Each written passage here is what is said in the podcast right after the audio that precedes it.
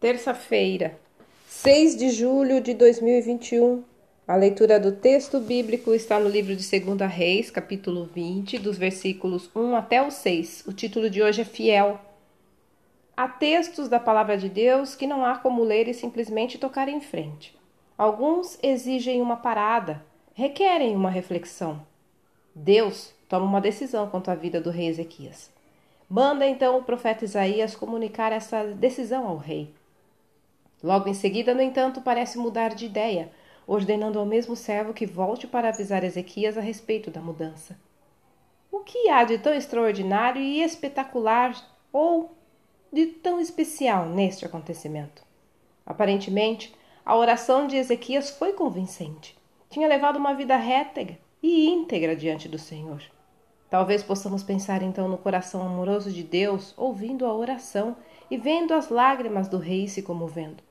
Mas será mesmo essa a melhor lição a tirar daqui?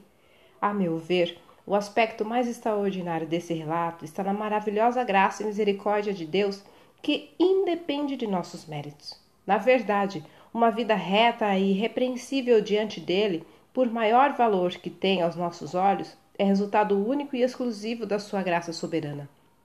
O Senhor deixa claro: a mudança de decisão vem por amor de mim e por amor do meu servo Davi. A verdadeira causa da sua compaixão e misericórdia com as orações e lágrimas de Ezequias foi o fato de Deus se manter fiel à sua aliança com seu povo. E como ele não muda, continua fiel até hoje, por mais que seus filhos errem, como dizem as Escrituras, ainda que sejamos infiéis, ele permanece fiel.